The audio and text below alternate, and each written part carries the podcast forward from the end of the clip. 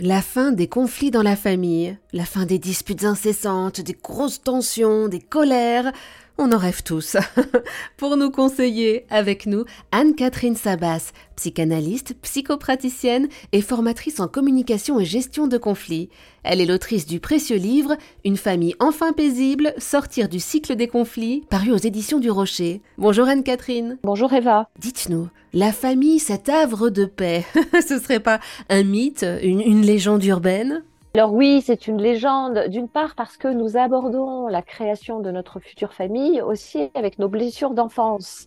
Donc nous espérons que nous allons faire beaucoup mieux que nos parents qui, tout le monde le sait, ont été vraiment défaillants. Tous les parents sont toujours pas comme on aurait aimé qu'ils soient. Et puis, euh, c'est Boris Cyrulnik qui nous disait seul un enfant sans parents a des parents idéaux.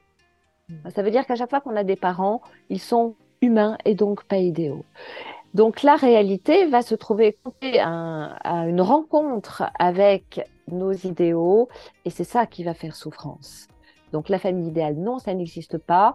Le havre de paix, on y travaille bien sûr le plus souvent et le plus longtemps possible, mais dans toutes les relations, il y a des hauts et des bas, il y a des moments de tension et c'est Sigmund Freud qui nous le dit, nous ne sommes jamais aussi mal protégés contre la souffrance que lorsque nous nous aimons et évidemment, en famille, on se prend de plein fouet tout ce qui aurait pu être parfaitement digeste venant de quelqu'un d'autre que de ceux sur qui on a projeté tous nos idéaux. Merci beaucoup Anne-Catherine Sabas pour toutes ces précieuses informations.